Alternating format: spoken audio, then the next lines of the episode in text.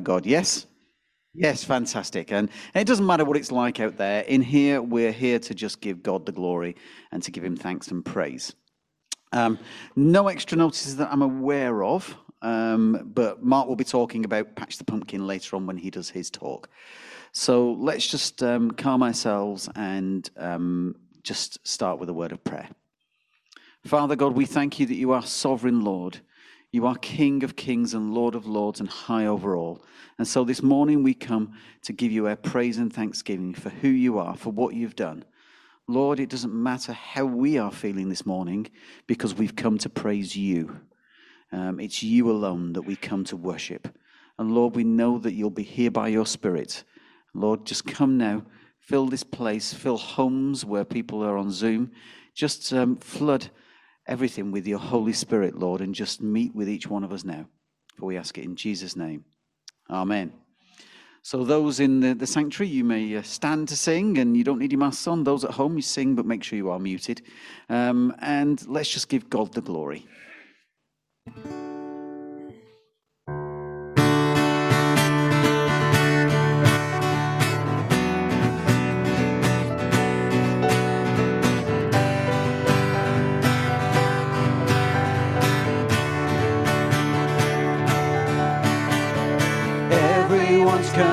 To praise, joining together to honor your name. Jesus is Lord, we will sing over everything.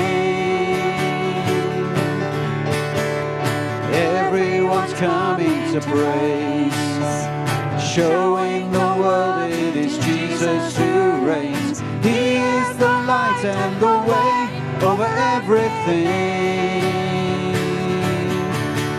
So lift up your voice to our God, for he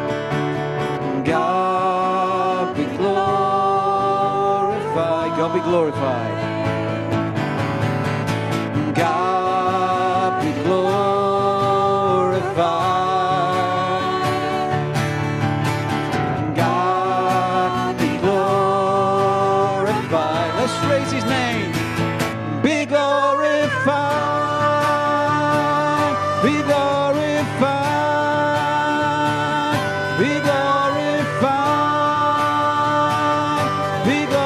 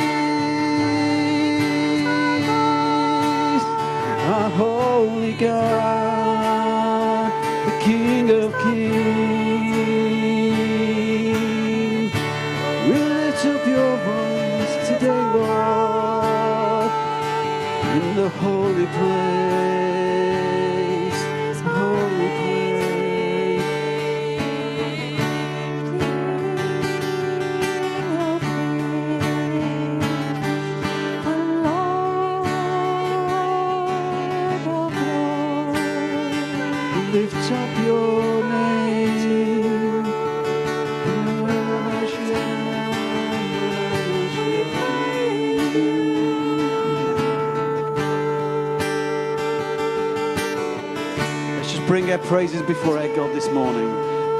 If you've got a song to sing, then sing it out. Let's just give God the glory. Praise Him, praise Him, praise Him, praise Him. Glorious in His faithfulness.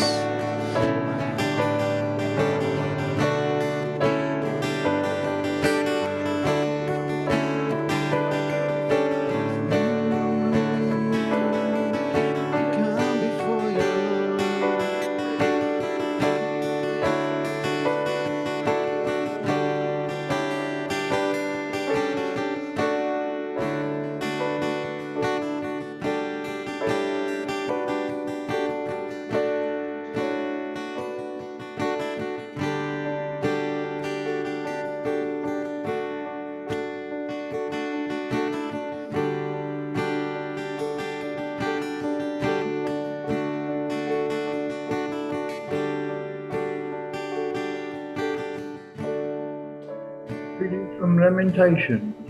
Steadfast love of the Lord never ceases. His mercies never come to an end. They are new every morning, and great is his faithfulness. The Lord is my portion, says my soul. Therefore I will hope in him. The Lord is good to those who wait on him, and to the soul who seeks him. King David said, I saw the Lord always before me, for he is at my right hand, that I may not be shaken. The Lord has made known to me the ways of life, and he will make me full of gladness with his presence. Amen.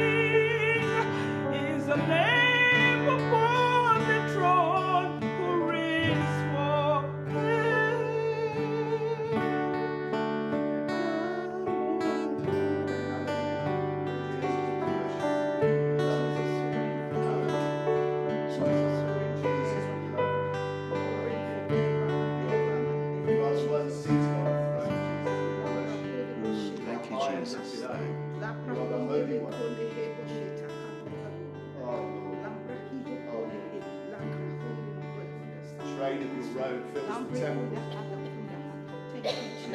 Cry, holy, holy, holy. Oh, Jesus, Jesus, Jesus, Jesus. Your presence. to sit at your feet,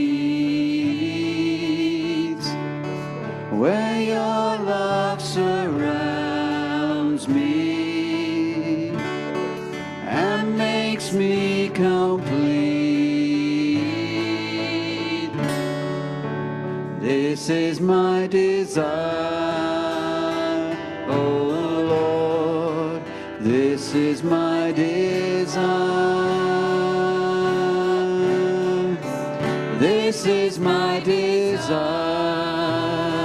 oh Lord, this is my desire.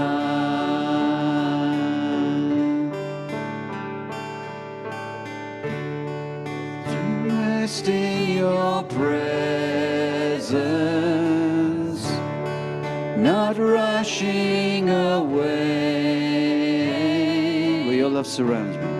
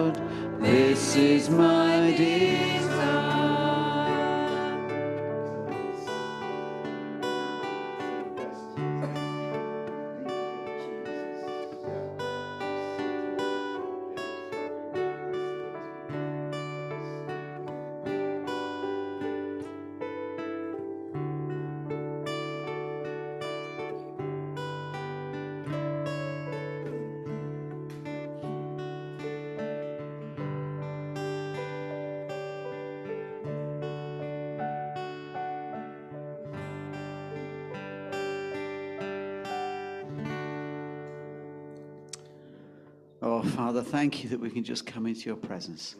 Lord, we don't want to rush away from it. We want to just stay here, just in the bathing the glow of your, your goodness, your beauty.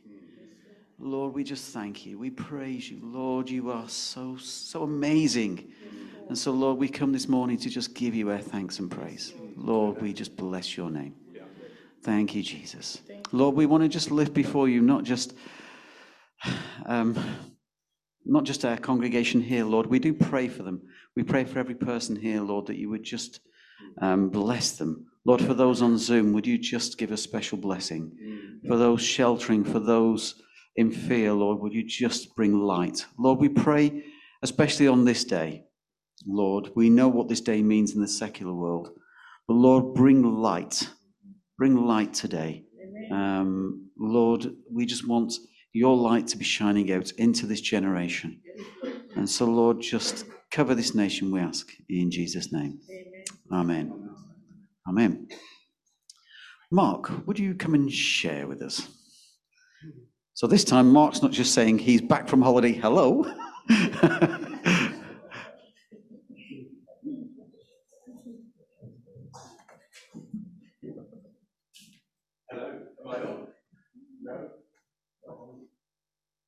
Pink, pink, pink. Now? Yes, yes, I'm on. I'm on. Excellent. Hi, everyone.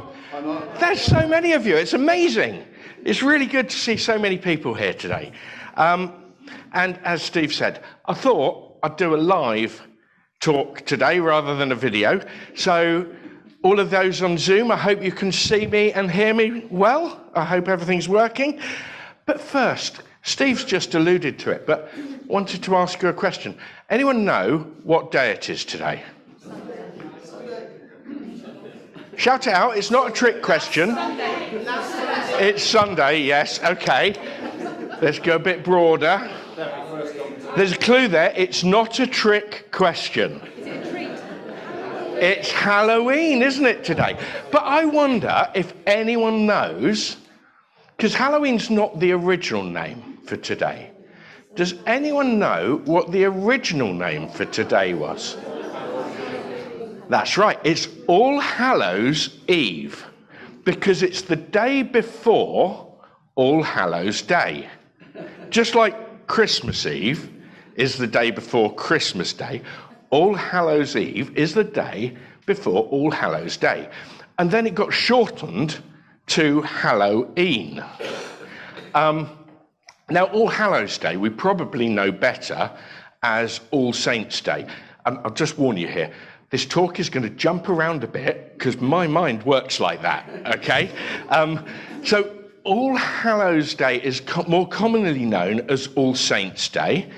And it's the day where we remember all the saints and martyrs who've gone before us, and we give thanks for all the Christians who've, who've gone before us and, and brought Jesus' light into the world. Um, and here's the boring bit, the technical bit, if you like.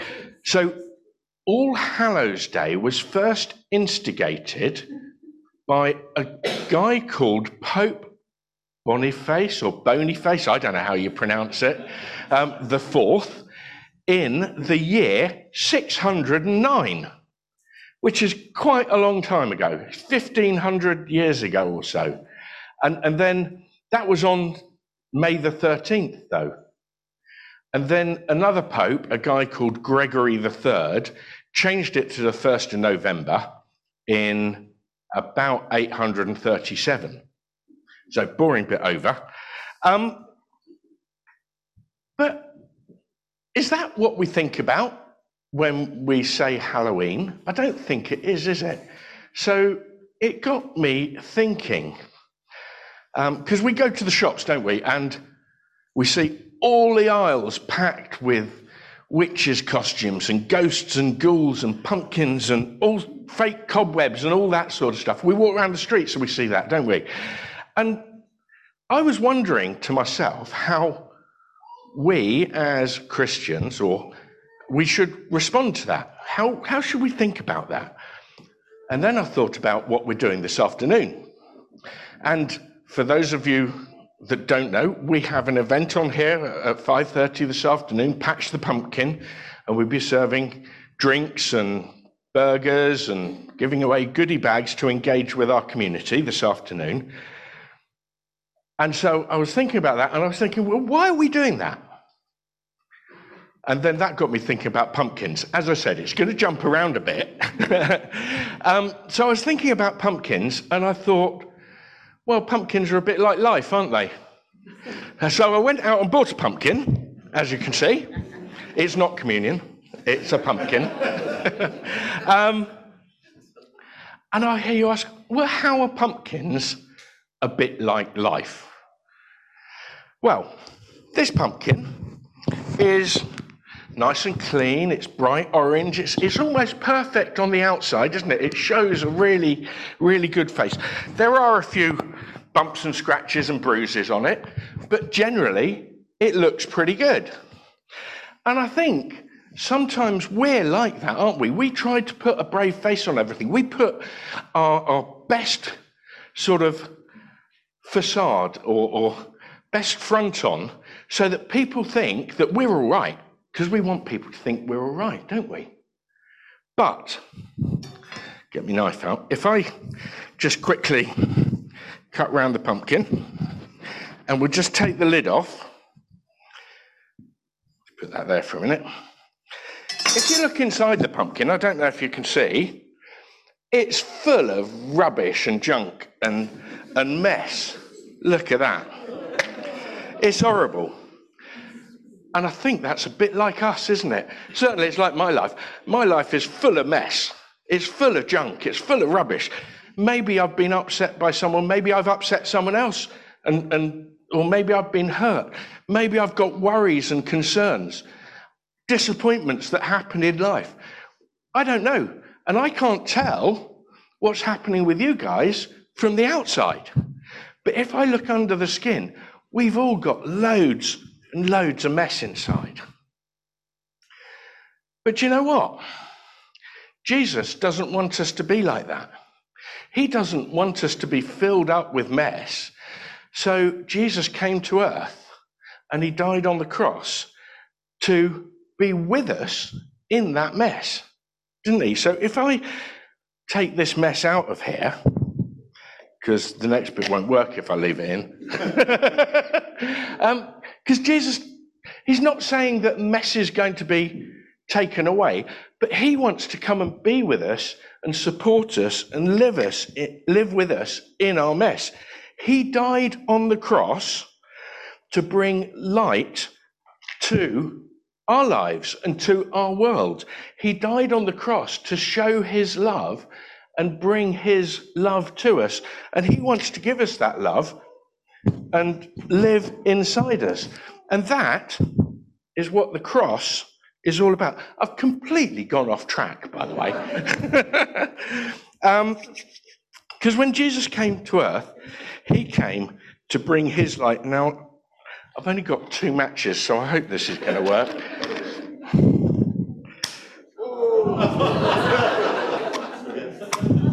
Oh, there we go. I'm going to put that in there. And. Oh, yes. Oh,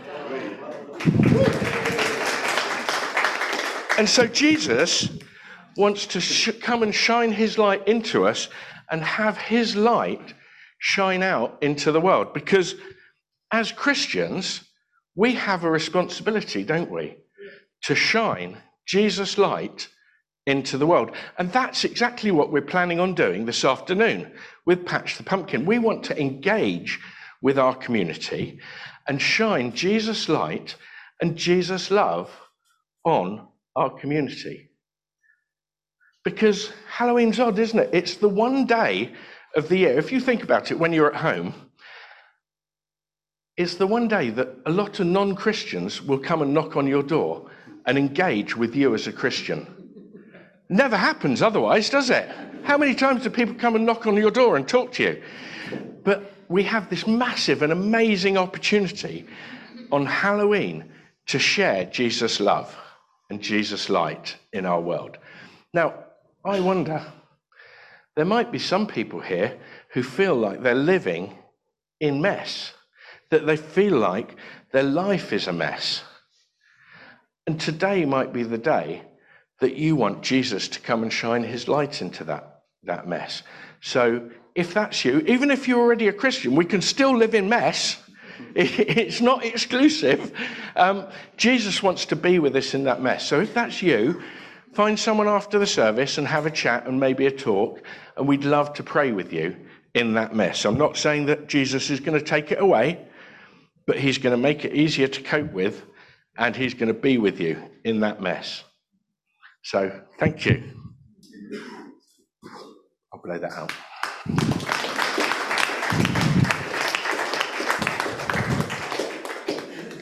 And you might see this pumping again this afternoon. Thank you, Mark. So I think it's time for our young people, if they're going to their groups, to go to their groups. Way, I'll go this way. Turn your mic. Yeah.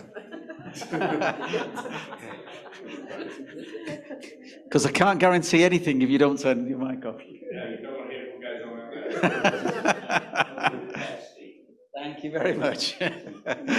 oh, thank you, Mark. That was that was fantastic, and and slightly messy by the looks of it. So wonderful.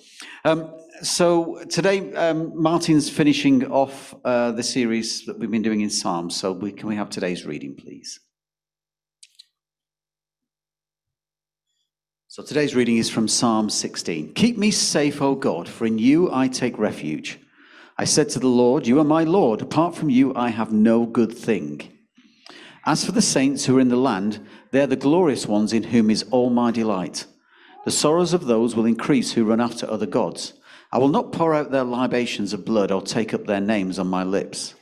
Lord, you have assigned me my portion and my cup. You have made my lot secure. The boundary lines have fallen for me in pleasant places.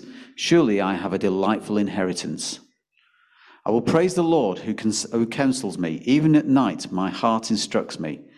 I have set the Lord always before me, because he is at my right hand. I will not be shaken. Therefore, my heart is glad and my tongue rejoices. My body also will rest secure, because you will not abandon me to the grave, nor will you let your Holy One see decay. You have made known to me the path of life. You will fill me with joy in your presence, with eternal pleasure at your right hand. Let's pray for Martin as he comes to speak. Father God, we thank you for your word. We thank you for the promises that were in that psalm. Lord, we thank you that you are a, a God who sustains us and keeps us. And so, Lord, now as we hear your word, Lord, would you just bless Martin? Would you just anoint him now? In Jesus' name. Amen.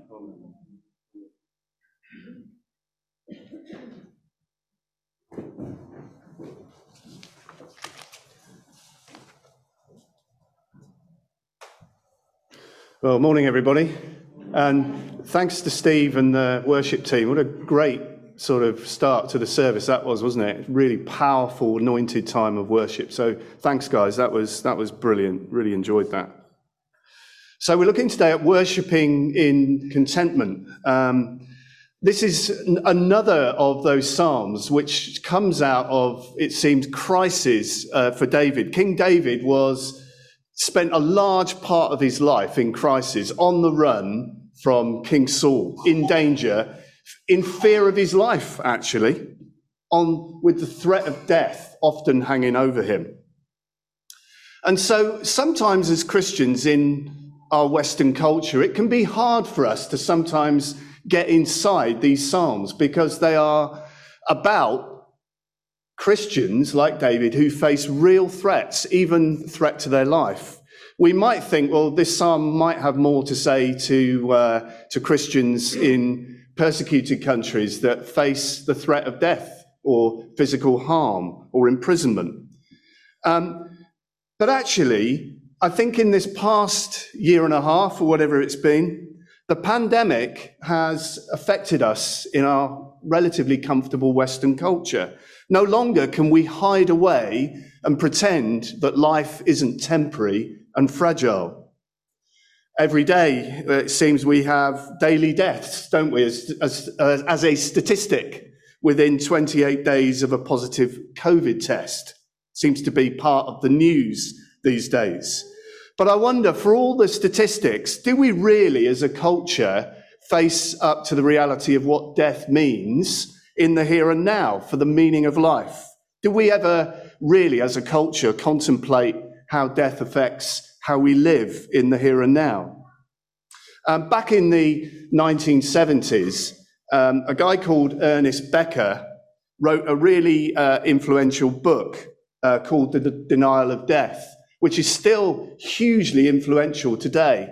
And this is, he was not a Christian, by the way, he was a secular anthropologist. And this is what he said about um, death within Western culture. He said, The idea of death, the fear of it, haunts the human animal like nothing else. It is a mainspring of human activity, actively designed largely to avoid the fatality of death, to overcoming, to overcome it by denying in some way that it is the final destiny for men. What Becker is arguing there, in rather academic language, is that whether we like it or not, as a culture, we cannot escape the haunting reality that death affects the meaning and purpose of our lives. It, it hangs over us, whether we like it or not. And his, his argument is that people um, look, look to deny death by trying to leave a lasting legacy. Um, so, for example, artists and um, writers could say, Well, I'm going to leave a lasting legacy, something that will um, affect culture uh, way beyond my lifespan, way beyond my death. What about the normal people, though, like you and me?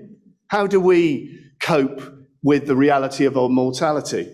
Well, Becker would argue that there are certain values that Western culture uh, holds up in order to deny the reality of death, in order to try and, if you like, pretend that we are immortal. And those values would be things like wanting to be known as having been a kind and generous and compassionate person. In other words, when people remember us, We want them to remember us as somebody who left a legacy of kindness, compassion, generosity. In other words, we want the values that we held and demonstrated to live on beyond our death. And that's a good thing, of course, isn't it? Why, why wouldn't we want that? Why wouldn't we want to influence our friends and family in that way? That's a good thing. The problem, though, is that does not answer the question of what is the ultimate meaning and purpose for life. If everything is going to die eventually, including the universe, that's what scientists tell us, that eventually the universe will stop working and will pack up. Even the greatest works of art and the greatest books will one day no longer exist. That's the reality. And King Solomon would agree with Ernest Becker. Um, Solomon conducted an experiment and he took part in lots of activities in life. He built lots of big houses and temples. He indulged his, his pleasure in wine and women. He, he pursued wisdom and was known as the wisest person in the Near East. But none of these things, good as they, some of them were, actually gave him any sense of meaning or purpose in, in life. He found them all wanting. He pursued them all and he found that none of them gave him the value and meaning and purpose that he was looking for. Because ultimately, like Becker, he found that death made all of these things ultimately pointless. They would not last, they would disappear. Solomon concludes that the only meaning, purpose, and happiness is found in a relationship with God. Ecclesiastes 2, verse 24. A man can do, or woman, can do nothing better than to eat and drink and find satisfaction in their work. This too I see is from the hand of God. For without him, who can eat or find enjoyment? To the man who pleases him, God gives wisdom, knowledge, and happiness. Do you see, this is the man who had everything. He was a billionaire. He was a genius in his culture. And yet he found that contentment, happiness, purpose could only be found in a relationship with God. Pretty simple. And Becker would agree. Not with, not with belief in God, but the fact that death haunts human existence. David, though, King David would agree with Solomon. Even though David faced threats to his life, I just find this verse incredible. David is probably on the run, facing death. And this is what he said I said to the Lord, You are my Lord. Apart from you, I have no good thing. He's got nothing. He's got no home. He's got no inheritance. He's got no land. He's got no, he's got no possessions. And yet he's able to say, apart from you, Lord, I have nothing, no good thing. Isn't that amazing? Could we say that? You see, this psalm is a meditation on how contentment and security can be found in life, even in the face of loss, for the one who puts their hope in God. Life is not about possessions and achievements ultimately, it's about loving God, serving God, worshipping God. That's what David found. That's what Solomon found. It's what people like Ernest Becker never found, unfortunately. And David teaches us that contentment in God is possible then in times of loss and insecurity, times when we're up against it. So I want to look today at contentment in times of loss. Um, this is what David says in verses 5 and 6. Lord, you have assigned me my portion and my cup. You have made my lot secure. The boundary lines have fallen for me in pleasant places. Surely I have a delightful inheritance. Now, this is a man who's on the run, who's facing the threat of death for his life, and he says, I have a delightful inheritance.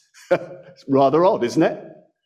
Um, the language here comes from um, when Israel crossed over the Jordan into the land of Canaan. And you remember that the 12 tribes were given portions or lots uh, of land in the land of Canaan. Each of the 12 tribes received a portion of land as their inheritance. But during the long years of his exile on the run, David would have had to give up all the security of his family and his tribal inheritance. He has none of the earthly inheritance and security that you would expect would give him a happy and contented life. And yet, having lost everything, David is able to say that in God he has a delightful inheritance.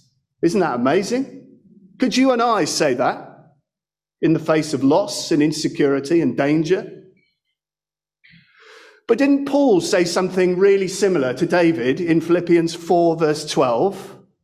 This is what Paul said. Remember, Paul is writing from a prison cell, a letter to the Philippians. And this is what Paul said I know what it is to be in need, and I know what it is to have plenty. I have learned the secret of being content in any and every situation, whether well fed or hungry, whether living in plenty or in want. Paul's in a prison cell and he said, I've learned the secret of contentment.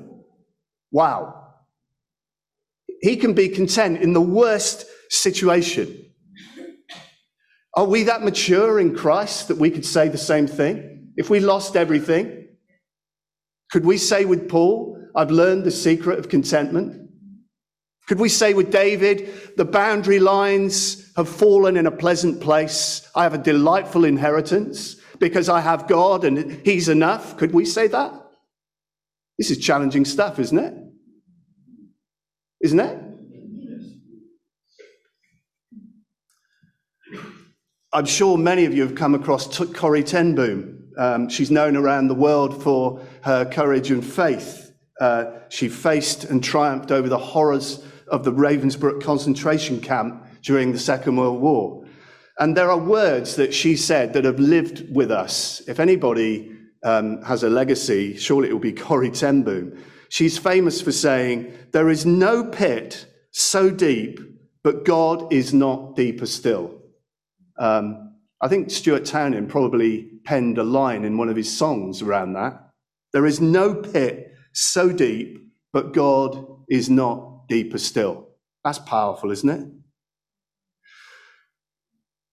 Less well known about Corrie Ten Boom is that following a stroke in 1978, she spent the last five years of her life totally incapacitated, unable to exercise any public ministry, and actually unable to speak. And yet, in this world of enforced silence, she maintained a love and a joy in God that was recorded by her daily nurse companion, Pamela Rosewell. And Pamela Rosewell, who looked after Corrie in those last five years, was hugely challenged by Corrie's faith despite her incapacity and her inability to minister. This is what Pamela Rosewell says in the book, The Five Silent Years of Corrie Ten Boom. This is challenging. In common with a large part of the Western world, I had set great store by strength and achievement. Don't we do that? A sense of satisfaction was gained by having a goal and employing all faculties, strength, and input from others in order to reach that goal. But what happens when a person becomes old, frail, brain damaged, and in some ways apparently useless? Pamela Rosewell goes on to say of Corrie, she was living for God. I could see no difference in the attitude of the weak and silent Corrie to that of the strong speaker whom I had joined three years earlier. She served him then, she served him now. That's powerful, isn't it? Corrie Ten Boom, in her incapacitated state, exuded love and joy in God. So much so that her nurse carer was blown away by this. And in the face of loss and incapacity, Corrie would surely say with King David, verse 8, I have set the Lord always before me, because he is at my right hand. I shall not be shaken. Isn't that incredible? Corrie Ten Boom was not shaken when her whole ministry was taken away. Her eternal destiny in Christ was secure. King David was not shaken even when he was on the run away from home and away from his inheritance because his hope and inheritance was in who? In the Lord. Isn't that amazing? Where does this confidence of Corrie and David come from? Where does this joy of, of Corrie and David come from? Where does this ability to be joyful despite the circumstances come from in Corrie and David? And why are we not like this? I may ask. I'll tell you, it comes from God's promised eternal king. That's where David's confidence comes from. You see, God made a promise to David that there would come an ancestor who would reign on King David's throne for eternity after David had passed on from this life. David's throne would go on forever into eternity. This would be no ordinary human ruler. This would be God's Messiah king. This is what God said to David back in 2 Samuel 7, verses 12 and 16. When your days are over and you rest with your father, I will raise up your offspring to succeed you, who will come from your own body. So, in other words, it's an ancestor of David. And I will establish his kingdom. Your house and your kingdom shall endure forever before me. Your throne will be established forever. Do you see that? See, for David, the throne is not less secure when he dies. Because God is going to put someone on the throne of David, an ancestor of David, who will reign forever. And so David actually believes that if God can do that, that God can give him eternal life too. Look at verse 10. Let's look at this. Because you will not abandon me, that's David, to the grave. David believes that the God who can put a king on the throne forever is able to give him eternal life, so that God will not abandon him to the grave. The grave is not the end for David. Brothers and sisters, the grave is not the end for you as a Christian. It's the gateway into eternity. God has not abandoned us to death. We don't need to fear death. Death has lost its sting because Christ was raised from the dead and is victorious, and we are victorious with him. Hallelujah. And David, in this confidence, goes on to prophesy of, of Jesus. This is incredible, isn't it? Thousands of years before Jesus, or at least a thousand. Nor will you let your Holy One see decay. Now, David's not talking about himself. You'll see that in a moment from Peter's sermon in Acts. The Holy One is no less than Jesus, God's promised Messiah. David is prophesying that Jesus will be the king who sits on the throne as an ancestor of David forever. That's why David has a personal confidence. Is our confidence in Jesus, the one who's risen, the one who's ascended and reigning at the right hand of the Father, the one who's coming again? Is that your hope this morning? I hope it is. You see, David preached, uh, sorry, not David. That would be a miracle if David preached on the day of Pentecost, wouldn't it? Wow. no, uh, Peter preached about David on the day of Pentecost. I'm not putting this on the screen. I just want you to, to do that old fashioned thing of listening to the word being read out. Can we do that?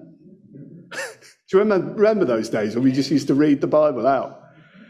Peter said, Men of Israel, listen to this. Jesus of Nazareth was a man accredited by God to you by miracles, wonders, and signs, which God did among you through him, as you yourselves know. This man was handed over to you by God's set purpose and foreknowledge, and you, with the help of wicked men, put him to death by nailing him to the cross.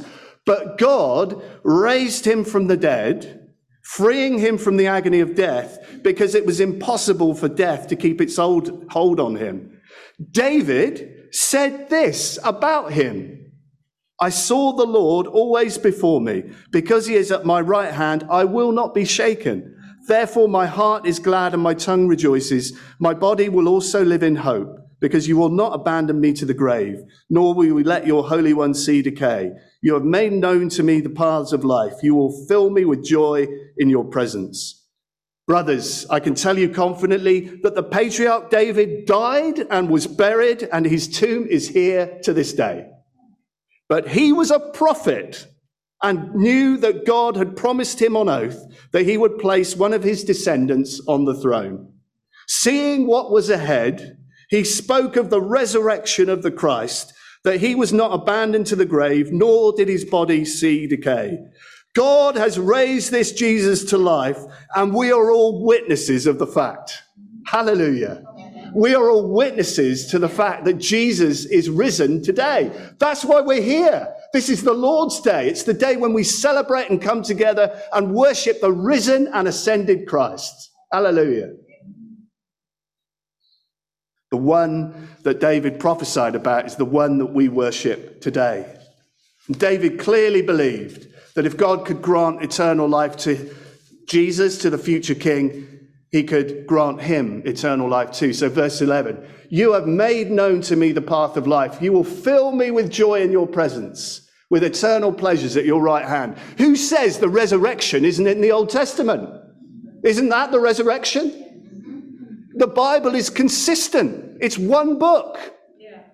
Promises of the resurrection are clearly in the Old Testament. Prophecies of the resurrection are in the Old Testament. We have the same God that David had. So, therefore, we have the same possibility of confidence. In fact, more confidence that David had. Why? Because in this book, we have seen Jesus, the one that David didn't get to see. In the pages of this book, we have seen how Jesus Christ, when he died on the cross and rose again and ascended back to heaven, witnessed to by all the disciples and the apostles, we now have this in our hands. And we can read a living account of how Jesus fulfilled this prophecy. So we should have more confidence than David and the Old Testament prophets. Because we've seen and experienced Jesus with our own eyes.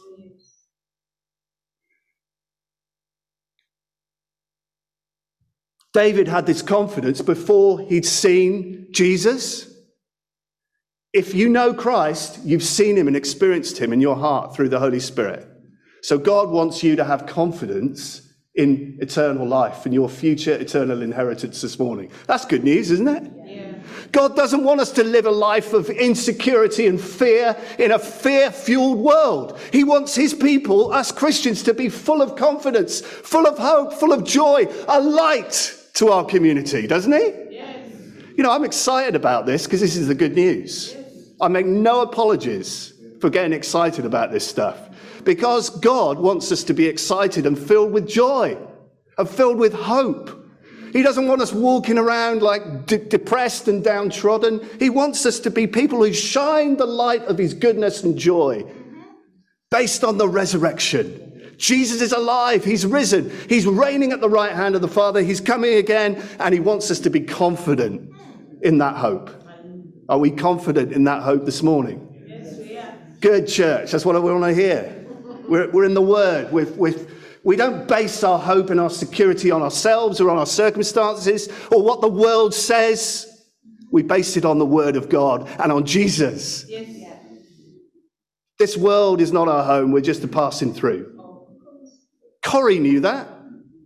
She had joy and hope and contentment to the end because she knew Christ. Uh, isn't it wonderful that the resurrection is promised to all those who trust in Christ? That as Christ was raised physically from the grave, so one day when Jesus returns, we will be physically raised with him and we will live in a new heaven and a new earth. Paul says in 1 Corinthians 15, Listen, I tell you a mystery. We will not all sleep but we will all be changed. In a flash, in the twinkling of an eye, at the last trumpet. For the trumpet will sound, the dead will be raised imperishable, and we will be changed. For the perishable must clothe itself with the imperishable, and the mortal with immortality. When the perishable has been clothed with the imperishable, and the mortal with immortality, then the saying that is written will come true Death has been swallowed up in victory. Where, O death, is your victory? Where, O death, is your sting? The sting of sin is death, and the power of sin is the law. But thanks be to God. He gives us the victory through our Lord Jesus Christ. I almost broke out into it. Do you remember an old chorus? Thanks be to God. I almost broke out into that because that was based on this, wasn't it? Who gives us the victory? Yeah. Oh, yeah. Through our Lord Jesus Christ. Yeah, that, anyway. That, that, there was no spontaneous moment of joining in there, was there? I just, let it go, let it go. Brothers and sisters, we do not need to despair in a COVID world of fear. We do not need to fear what the economy is doing. It's not that we shouldn't be concerned. We should be concerned. We should pray, but we needn't be filled with fear and anxiety as the world is. We do not have a spirit of fear. But the Holy Spirit gives us a spirit of adoption where we cry, Abba, Father. We have an eternal inheritance in Christ, which nothing can take away. Nothing can separate us from the love of God in Christ Jesus, right? Yeah. Not hell, not the powers of death, nothing in all creation. Your inheritance is secure. Hallelujah. Amen. So you can be content, and I can be content in whatever circumstances, with Paul, with David, with Corrie, knowing that our inheritance, our security, our contentment, our hope are found in Christ alone. Sounds like another song, doesn't it? wow. You may not. I'm coming to conclude that I'm finding the, the the level that I'm studying at really, really hard going. I'm coming to the conclusion I will never be a great academic. And do you know what? That's okay. We're not put here on the earth to achieve what other people are achieving. Thank God that there are incredibly gifted people around. I'm not one of them. But what I have and what I am is total security in Christ. And I know and I have a confidence that my inheritance is secure, that my joy, my contentment is found in Christ. So I don't need to compare myself with people who are much more gifted than me because Christ loves me. He gave his life for me that I might have an inheritance. And he just says to, to me, little old Martin, just get on and serve where you are. And you know what? I'll fill you with joy and contentment there. That's kind of freeing, isn't it? I don't have to be a superstar. I don't have to try and leave an eternal legacy because in Christ I have a legacy. Jesus said, Don't store up in tre- treasure in heaven. Sorry, in earth, on earth. Thank you for listening. Heresy correction. Do not store treasure up on earth, store it up in heaven. Your you may not be able to do all the things you used to do. Corrie couldn't at the end of her life, but you know what? She kept, I would imagine she just kept praying in her own mind. She kept loving the Lord. You may not be able to do that much. You may feel that your health uh, sort of limits you.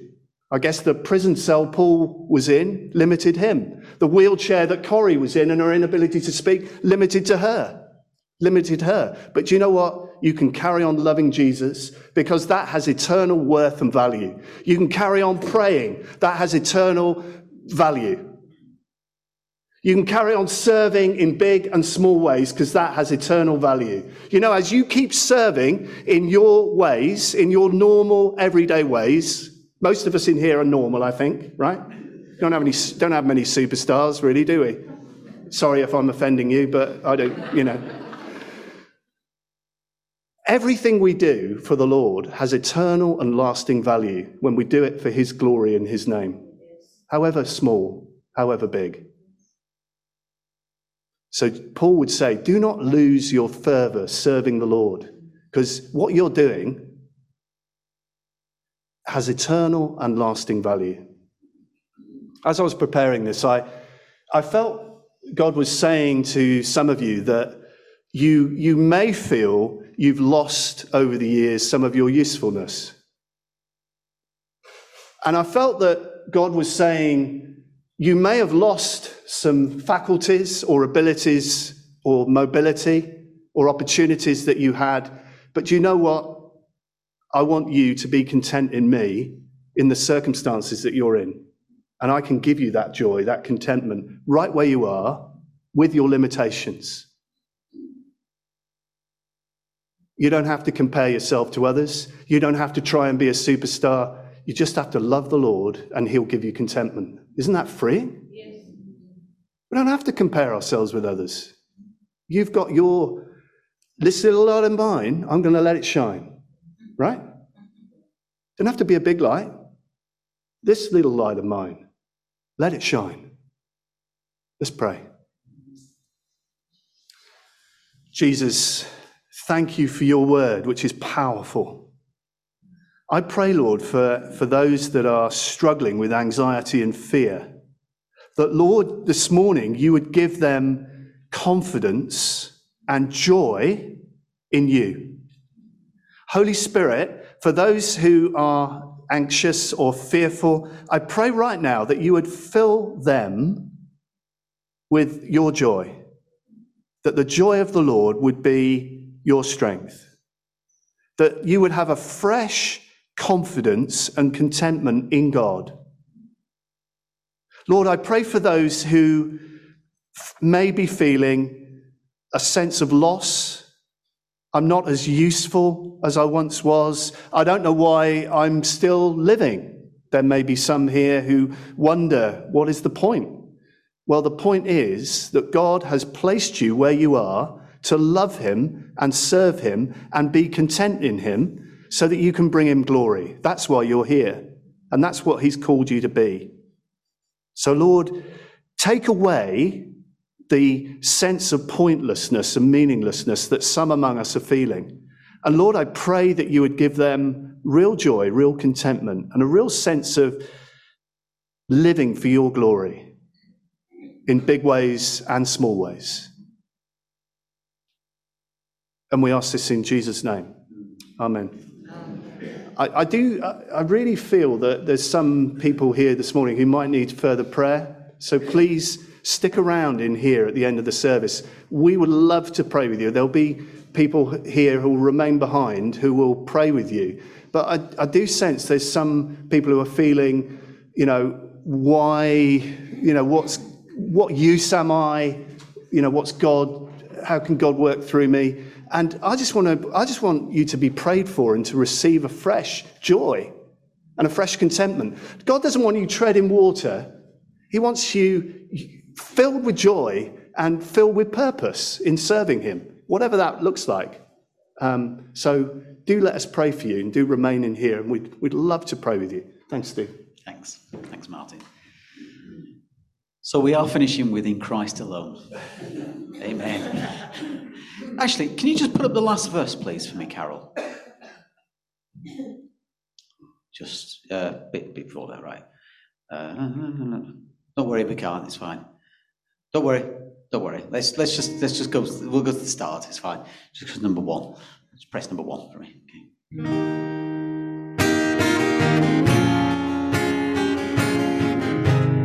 Christ alone. In Christ alone, my hope is found. He is my light, my strength, my song. This cornerstone, this solid ground, firm through the fiercest drought and storm.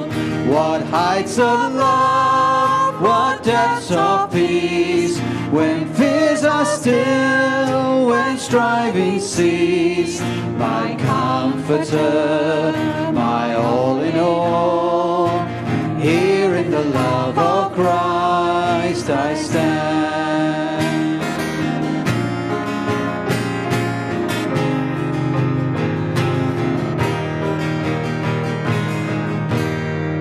In Christ alone, on flesh, fullness of God in helpless babe, his gift of love and righteousness, scorned by the ones he came to save, till on that cross, as Jesus died, the wrath of God was satisfied, for every sin on him was laid. Here in the death of Christ I live.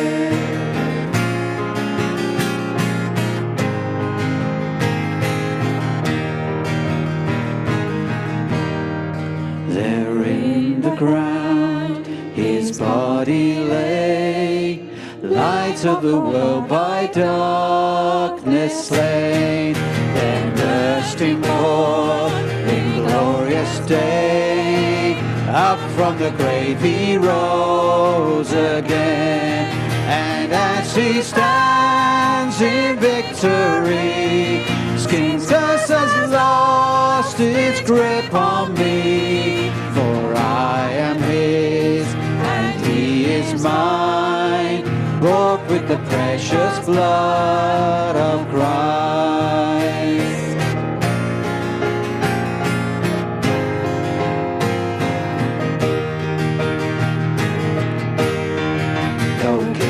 In life, no fear in death. This is the power of Christ in me.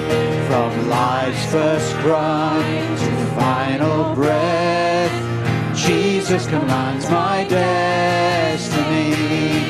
No power of hell, no scheme of man can ever pluck me from his hand returns or calls me home. Here in the power of Christ I stand. No power of hell, no scheme of man can ever pluck me from his hand till he returns or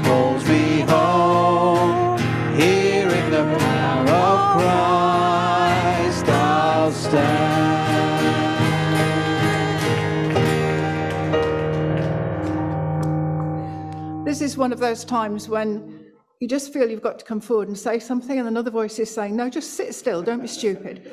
Um, but anyway, here I am, just to say that during the service, I was sitting there and I was so conscious suddenly of the sunlight just coming through the window. And I felt the warmth and the light of the sun. It just reminded me that Jesus is the light of the world. And in Jesus is the light and the warmth and in everything that's good about our world. And so today, especially on Halloween, I think we need to take that away and that we need to share that love and that light in every way we possibly can, but especially today. Amen. Amen. And now unto him who is able to keep you from falling and to present you before his presence with singing, be glory, honor, thanks, and praise forever and ever. Amen. Amen. Please stay in here if you want prayer. Um, otherwise, please join us for tea and coffee next door. Um, and let's just continue to, to leave this place as a quieter place in here. Uh, for those on Zoom, you may unmute in a moment. Um, but thank you for joining us this morning. Jesus is good.